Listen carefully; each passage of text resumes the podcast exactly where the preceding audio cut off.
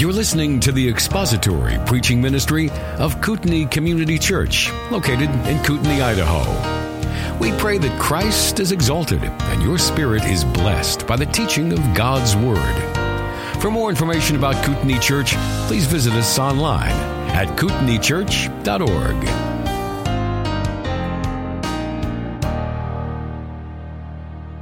When my wife eats a meal that consists of multiple courses or multiple items on the plate, she always sort of evenly nibbles away at every portion that's there until she gets down to the last little bit. And she will habitually save herself a little bite of all of the things that are on her plate. And then she will always end with the thing there that tastes the best to her that she likes the most. The reason being is because she wants that to be the last flavor in her mouth that just rings with her for the rest of however long she's going to think about that meal. For that reason, nobody ever wants to be the last speaker at a conference like this because we know that whatever you walk out of here with, you're probably going to have what I am about to say as the last flavor lingering around in your mind. And given the great content that we've had so far, nobody wants to play mop up as I get to do here this morning or this afternoon. 1 Timothy chapter 4. I'm going to read this passage and then I'll open us in prayer. Beginning at verse 6. In pointing out these things to the brethren, you will be a good servant of Christ Jesus, constantly nourished on the words of the faith and of the sound doctrine which you have been following. But have nothing to do with worldly fables fit only for old women. On the other hand, discipline yourself for the purpose of godliness. For bodily discipline is only of little profit, but godliness is profitable for all things, since it holds promise for the present life and also for the life to come. It is a trustworthy statement deserving full acceptance. For it is for this we labor and strive because we have fixed our hope on the living God, who is the Savior of all men, especially of believers. Prescribe and teach these things. Let no one look down on your youthfulness, but rather in speech, conduct, love, faith, and purity, show yourself an example of those who believe. Until I come, give attention to the public reading of Scripture, to exhortation and teaching. Do not neglect the spiritual gift within you, which was bestowed on you through the prophetic utterance with the laying on of hands by the presbytery. Take pains with these things. Be absorbed in them so that your progress will be evident to all. Pay close attention to yourself and to your teaching. Persevere in these things. For as you do this, you will ensure salvation both for yourself and for those who hear you. Let's pray. Our great God, it is our desire today that we would, in contemplating all that we have heard to this point, that we would meditate and reflect upon your goodness to us in all that you have provided for us in your word. You have time and again cast our affections upon Christ and made us to look upon him and the fullness that is in him, the sufficiency that is in your word, the greatness and the grandeur, the glory of the gospel. And so we, having reflected on these things for these last many hours, our hearts are full, and we pray now that you would fill them even fuller with a further appreciation for your word and for your truth. Help us to think clearly and precisely regarding who you are and what you have said, so that we may honor you as you have prescribed, that you would be honored, and that you would be glorified and receive the glory that you are due for all of your good provision for us. In Christ, in whose name we pray. Amen. What I'm about to do is not give you an exposition of the passage that we just read, and I say that so that you know that I know that we are not, I'm not doing an exposition. So this is a little out of keeping. It's going to be somewhat similar to what John did in that I'm going to be trying to take the concepts and the ideas that we have had laid out here in this conference and bring them all together. It's my job with the last session to kind of tie a bow of sorts on what we have gone through to really answer the question, why do we care about this issue? This conference has had a purposeful and a very discernible structure. If you've been observing, you may have noted what it is that we have done and how we have done it. We started out in part one by defining cessationism, and Kevin did that by laying for us a good foundation of what it is that we're talking about and what it is that we are not talking about. We sought to answer, he did, I should say, some of the common misunderstandings of the doctrine of cessationism. And then Justin gave us an overview of some of the false teachers and leaders inside of the charismatic movement in its more modern resurgence in the eight, late 1800s and early 1900s, some of whose doctrines and practices and teachings and followers still influence continuationists today. Then in part two, we took a more theological approach as we approached the New Testament to, uh, uh, uh, to show that the scriptures themselves, in the way that they describe the miraculous gifts, particularly and, and singularly the gift of miracles, shows that they had a specific purpose, and that purpose is connected to the giving of revelation. And if miracles are common, then they're not miracles. They're just another day that ends in Y. It's just the ordinary way that God works, business as usual. And then Dan and John presented more of a theological approach to answering the charismatic issue. John from the perspective of the doctrine of the Holy Spirit, Dan from the perspective of the doctrine of the sufficiency of the Son. And then with part three, John Sampson kind of kicked us off with a real life example of one who was steeped in the continuationist error, but whose mind and practice was changed by the Word of God and by understanding sound doctrine and particularly hermeneutics. Now, there are a number of other presentations that could have been given throughout the course of this conference. And inevitably, that will be the critique that will be raised by m- many who will watch these sessions, either on the live stream or later on if they're ever published online. They'll watch these sessions and they will say, well, you didn't explain tongues thoroughly. You didn't explain exactly what a word of knowledge was. What is the gift of discernment? You didn't explain how it is that those things are continuing revelation. You didn't define them. You didn't explain this experience. Or my great aunt's uncle had a missionary friend, brother, who went to the mission field and he had this happen and you didn't answer how that could possibly happen. Well, fair enough. And to those who would raise that objection, you're right. We haven't answered everything. It's not intended to be a comprehensive treatment of this subject. It couldn't be a, comprehensive treatment of this subject. So if that would be anybody's criticism, then I would just say, congratulations, Columbo. You figured out that not all of the errors of the charismatic movement can be answered in two days. And that's a true statement. There are a lot of errors and a lot of things that we could have dressed, addressed that we are not addressing. Now, in this final session, I want to answer the question, why do we care about this? Is it really that big of, a, of an issue? Why would we put so much effort, so much energy, so much work and study? And for those who have funded the movie project and for those uh, who have been involved in the movie project, it's a lot of money that is involved in flying these men into a conference like this and bringing them into one location and then doing the filming and the editing. The time, the energy, the money, that is a big expenditure. So why would we do that? The men who are here who have presented at this conference are committed to the doctrine of cessationism. And it's not something that we hold to in a casual way or in a quasi-serious fashion. We think this is important and we care deeply about it. We have all been involved in making this project in some way or another.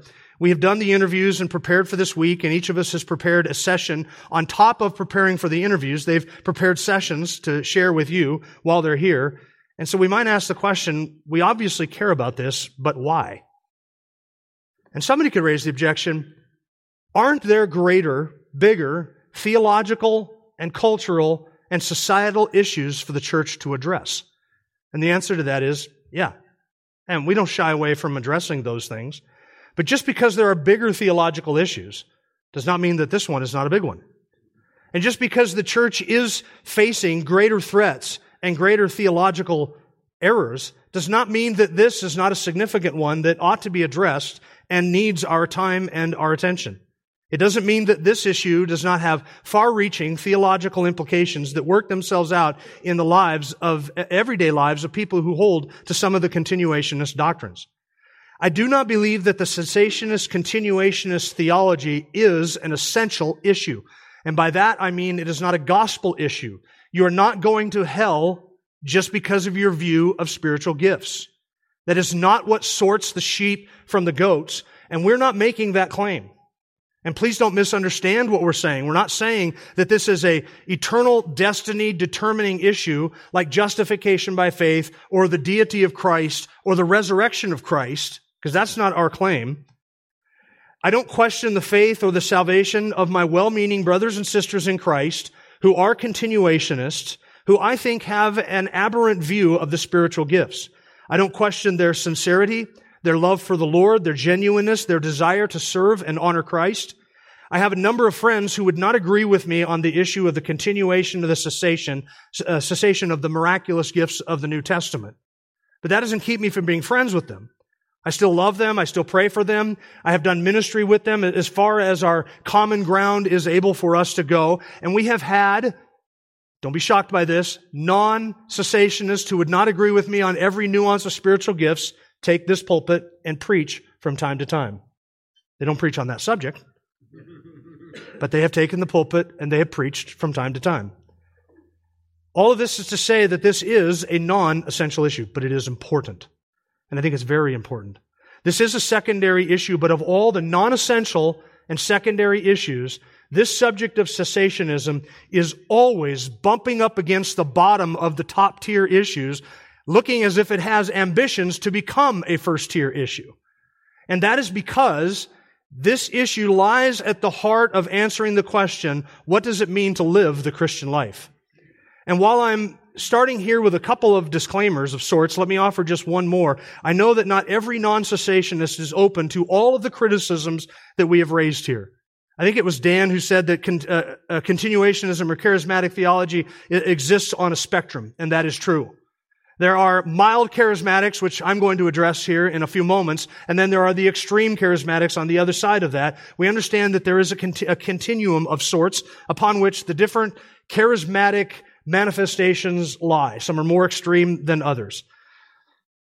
But I can already anticipate that one of the critiques of this conference will be the charge that we have painted with too broad of a brush, because this is a standard charismatic response. You're just painting with too broad of a brush. For instance, if I say that the charismatics and the continuationists are far too slow to identify the wolves, the charlatans, the hucksters, the liars, the false teachers, and the grifters in their midst, which they are far too slow to do that, and there are plenty of them in their midst. As Justin said last night, charismatic theology is a breeding ground for some of the worst heretics that walk the Christian scene today. That's not to say, again, that all charismatics are the extreme heretics, but it is to say that they find a warm welcome inside of that theological camp. But if I point that out, then one of the immediate rejoinders will be, well, no, that's not true. That's not true because I had a pastor one time 20 years ago who was not a card carrying cessationist who was able to identify Kenneth Copeland as a false teacher. Therefore, what you're saying about that particular criticism does not ring true of him. Therefore, it's not true across the board. You're painting with too broad of a brush.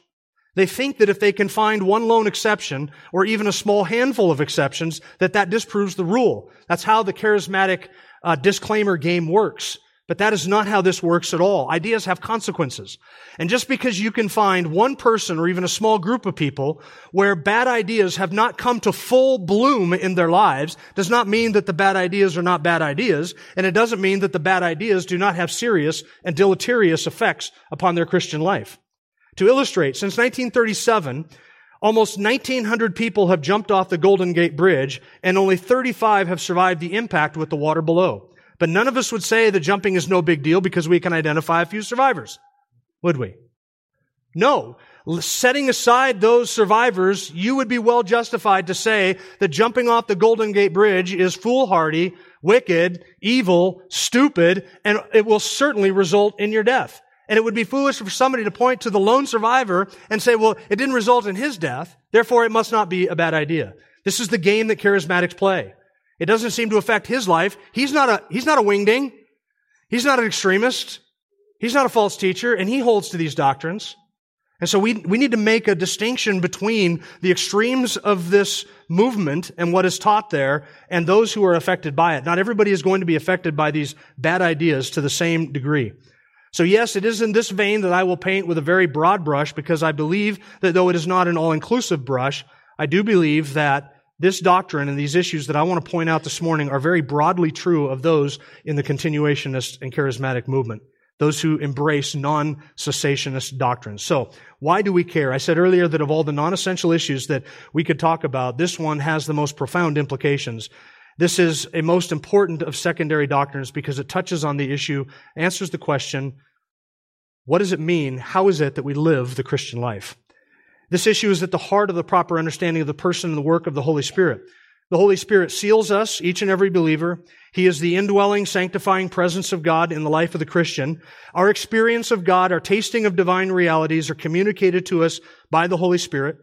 The work of God in the believer through His Word is mediated to us through the Holy Spirit. The empowering of the believer for service, the strengthening of the believer against indwelling sin and temptation, and the partaking of the believer in the divine nature come to us through the person of the Holy Spirit. So it is important that we get that right.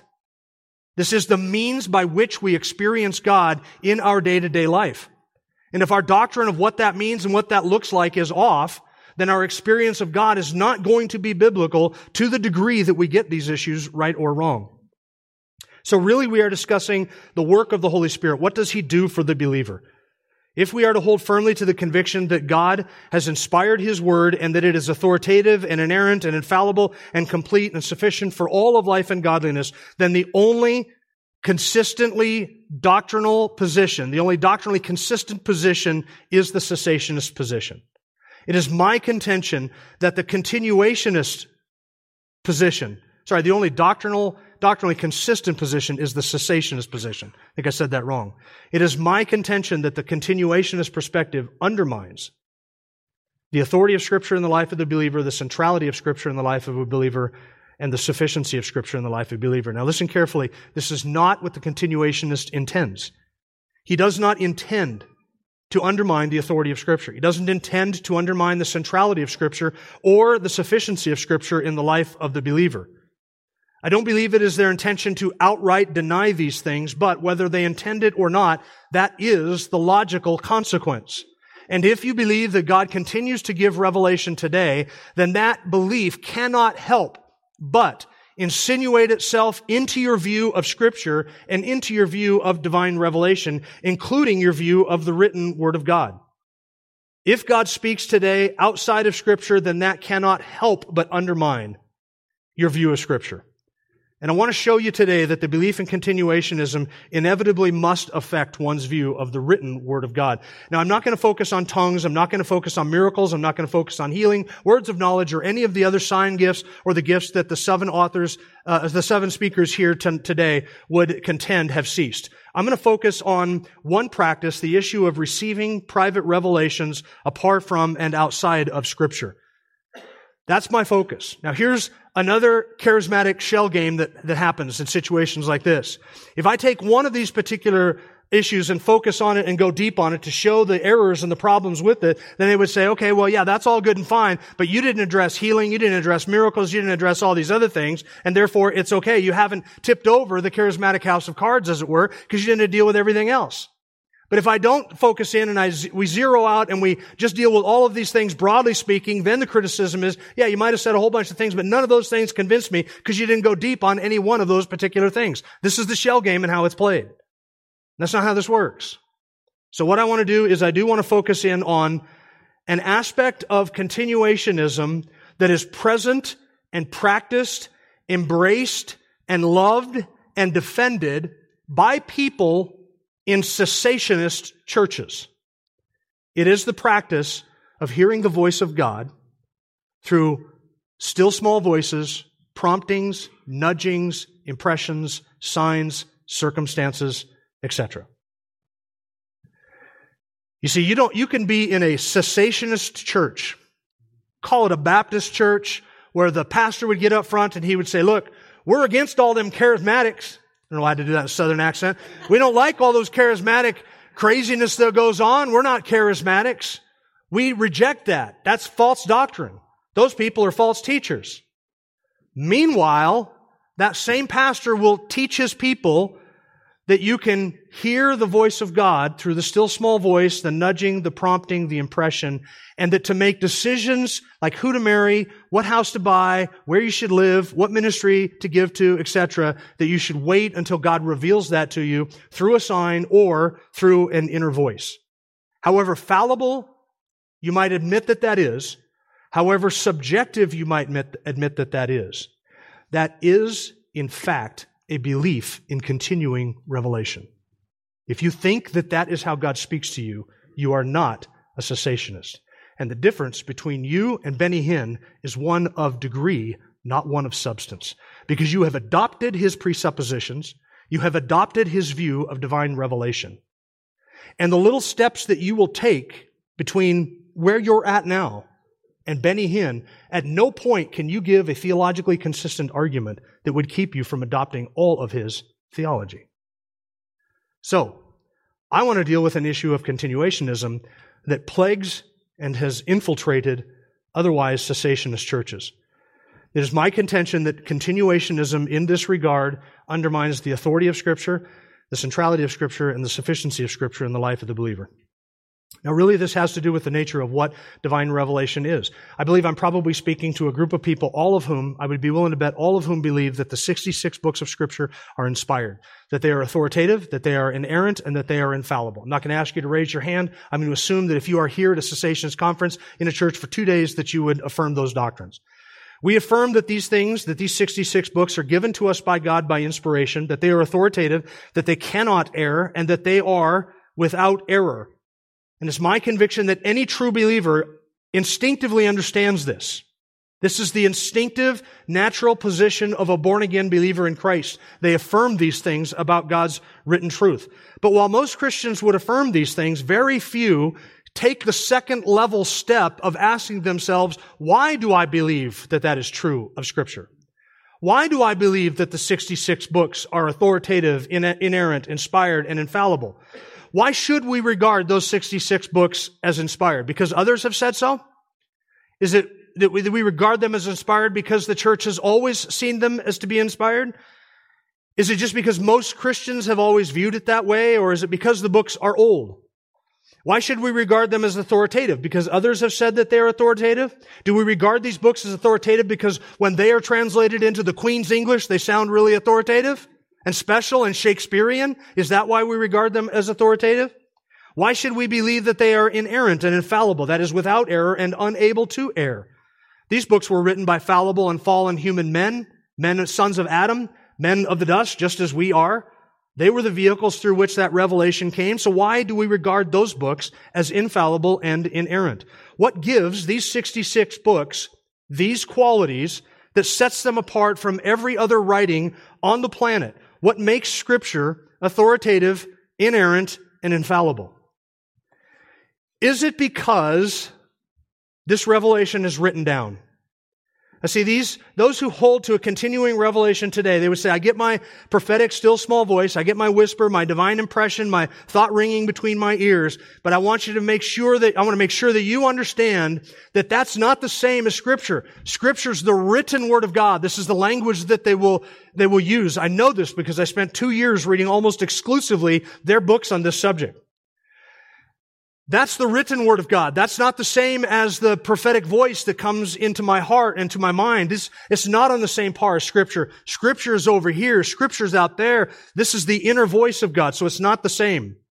And so the average person sitting in the pew, hearing the still small voice whispered in their consciousness who equates it to be God's revelation would never say that it is in fact divine revelation on par with scripture. In fact, most of them would be very uncomfortable with any attempt to make their personal and private revelations equate scripture in terms of authority and inerrancy or infallibility. But if we take their private revelation and we write it down, does not the word of God in the mind then become a written word of God? And once it is the written word of God, do we regard it as canonical? In other words, what gives scripture that quality of being inspired, authoritative, and inerrant? Is the fact that it is simply written down?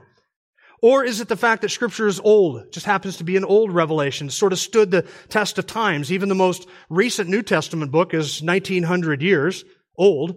So why do we regard those writings that are authoritative in scripture, or why do we regard the writings of scripture as authoritative? Is it just because those books happen to be old? Or do we regard them as infallible and errant because of the men to whom those that revelation was given?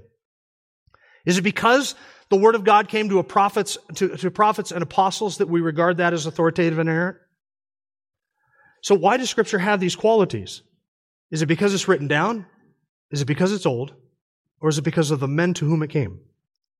I would submit to you that that which gives scripture these qualities is not anything outside of scripture in terms of recipient, time, or mode. Scripture is inspired. Scripture is inerrant. Scripture is authoritative, not because it is old, not because of to whom it came, and not because it is written down, but because of its source. That's it. That is what gives Scripture those qualities. Its source. It comes from Yahweh. It comes from God.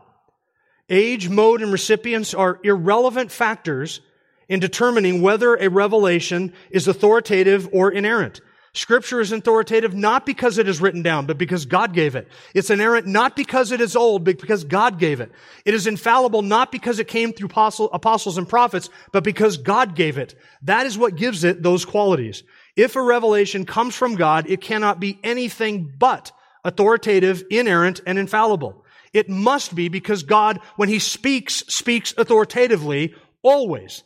And it must be that because God speaks, when He speaks, He speaks inerrantly always. And He speaks infallibly always. God cannot fail. He cannot not succeed in what He sets His mind to do. Therefore, if He speaks, He speaks to be obeyed. If He speaks, He speaks with clarity. He speaks and, and is able to be heard.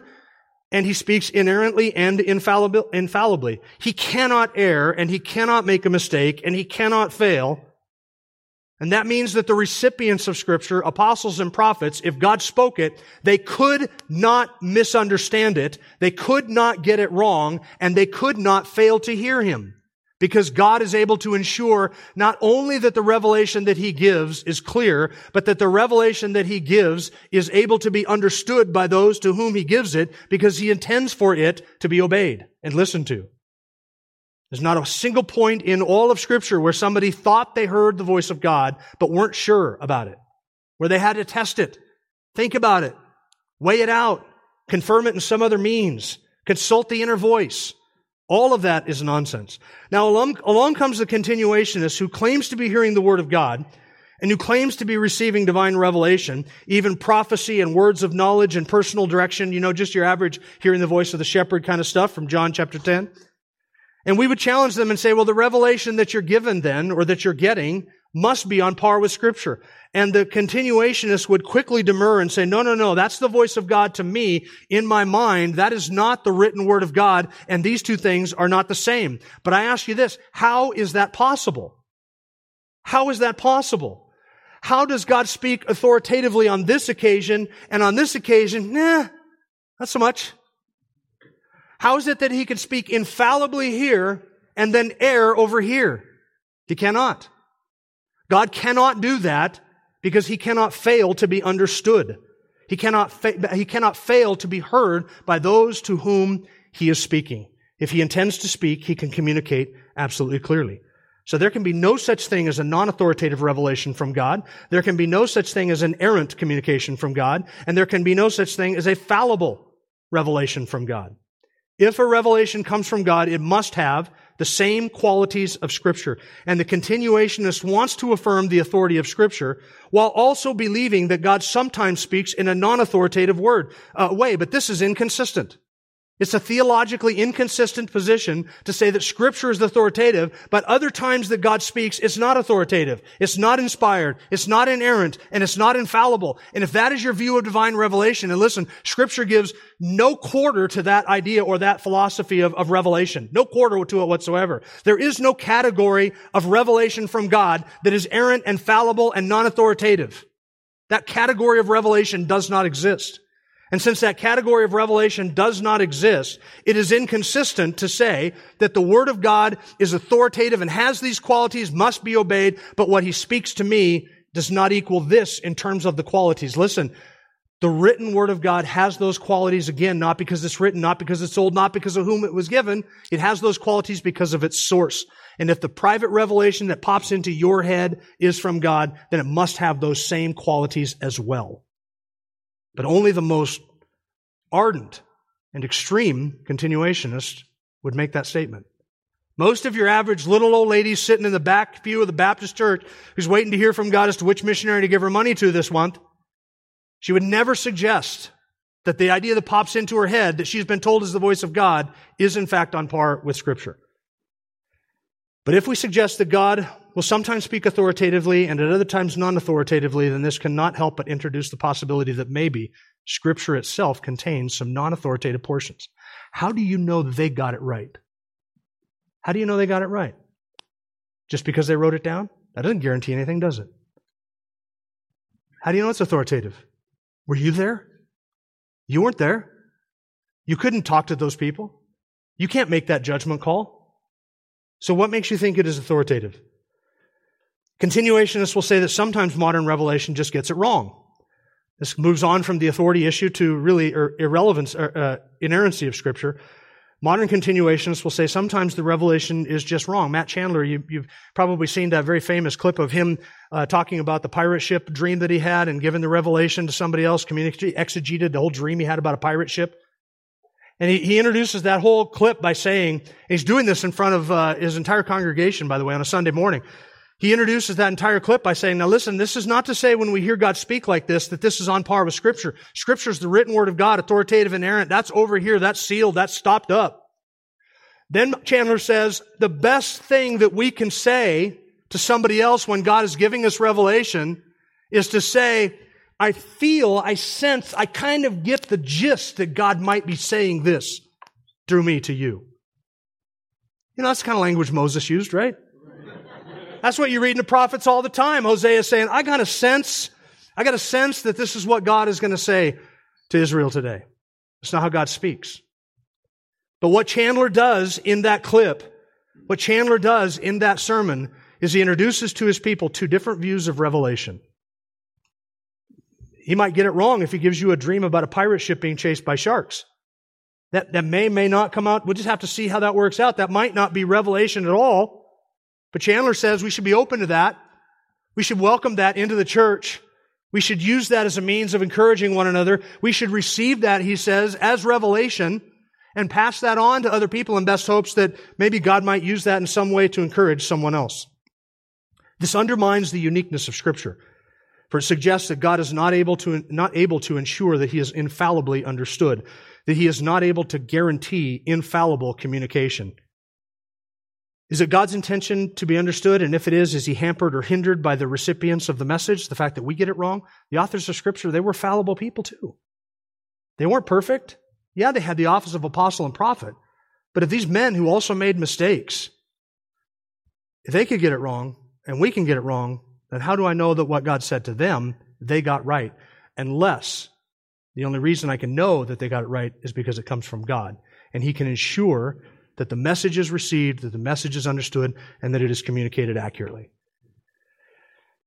How do I know that the authors of Scripture got it right? Now, some people, continuationists, will say, well, the authors of Scripture, see, they, we know that they got it right because God authenticated their message with signs. Oh, really? Do signs continue today? Well, yeah, they would say. Okay, then the revelation that is given today then must be what? Just as authoritative as Scripture. So, so you either take the entire ball of wax, or you take none of it. I suggest that you take none of it. The continuationist theology of Revelation undermines our confidence in the authority of Scripture, the inerrancy of Scripture, because it makes Scripture's qualities dependent on something other than the fact that it comes from God. And we could make, I could make the same argument for infallibility and inspiration, but I don't need to. Scripture provides no category for a revelation from God that is not authoritative, inerrant, and infallible because God is not trying to communicate. He is not trying to get a message to us. He is not trying to reveal anything. God does. God does not try. Watch for a book with a similar subject coming soon. the non cessationist does not intentionally try to sow the seeds of doubt regarding the Word of God. They're not necessarily maliciously or nefariously attempting to compromise these doctrines concerning the Word of God. They're simply being inconsistent. Second, the continuationist view undermines the centrality of Scripture in the life of a believer. The continuationist view of ongoing revelation outside of Scripture undermines the centrality of Scripture because they believe that God meets us in His Word, but they also believe that God gives us His Word outside of Scripture. And therefore, if we believe that God has given to us in His Word all the precious promises, all the comfort and encouragement and direction and exhortations and rebukes that you and I need to live holy and consistent and God honoring lives, then we must honor scripture above anything else. And we cannot allow for any kind of a revelation outside of scripture that might remove from the centrality of our lives the written word of God. We can never overemphasize the centrality of scripture for the life and well-being of the believer. And while a continuationist would affirm these statements that scripture is central, And all the continuationists that I have read want to give a hat tip to that doctrine and say that this, this doctrine of the centrality and the sufficiency and the authority of scripture, this is central. This is what it means to be a Christian. While they will give a hat tip to that, they will undermine it with the very next sentence that comes out of their mouth, which begins with a three letter word that starts with B and rhymes with what? And what is that word? But God also speaks to me through the still small voice and the impressions, the promptings, the nudgings, the signs, and the confluence of life circumstances. To put it simply, the degree to which I believe that God is going to reveal to me outside of scripture the path for my life, the way which I should walk, specifically tailored to me and my life, that is the degree to which I will not rely on scripture and keep it central in my life. These things are connected. Let me give you an illustration. If God is going to give to me the name of the woman that I am supposed to marry through a sign or an impression or to reveal it through a fleece, then why would I rely upon the teaching of scripture and the wisdom contained in it to memorize that, to study it, to meditate upon it, the dozens and dozens of passages that pertain to marriage and men and women and relationships and wisdom? Why would I put all of that effort into that study if ultimately God is just going to simply flash a name in my mind? Why would I do that? If I'm going to hear a still small voice or receive a revelation or discern a sign or see a confluence of circumstances that are going to indicate the woman I'm to marry, why would I spend the time figuring it out from scripture? Ultimately, I don't need the truth of the word of God or the wisdom of the word of God if God is going to simply download it to me through private revelation. Therefore, the degree to which I think God is going to do that with that decision, or listen, any other decision in life is the degree to which I take the scripture out of the center of my life and my behavior and set it to the side so that I could get something far more personal and far more intimate. What good is a revelation that was given thousands of years ago in a different cultural context to a different people that I have never met if God is going to simply direct my steps by whispering in my ear? Which would you prefer? Would you prefer an ancient revelation given in a context that you really cannot relate to, that you have to read and meditate upon, seek to understand, and then you have to work to apply that to your life, remember it at the right time, seek to govern your life by it, your choices and your decisions in light of what you read and study and memorize and meditate upon each and every day? Do you prefer that? Or would you prefer a fresh, personal, private, you-centered, you-specific revelation straight from God that removes all doubt? Which one would you prefer? Most of us would opt for the second one because it's easy.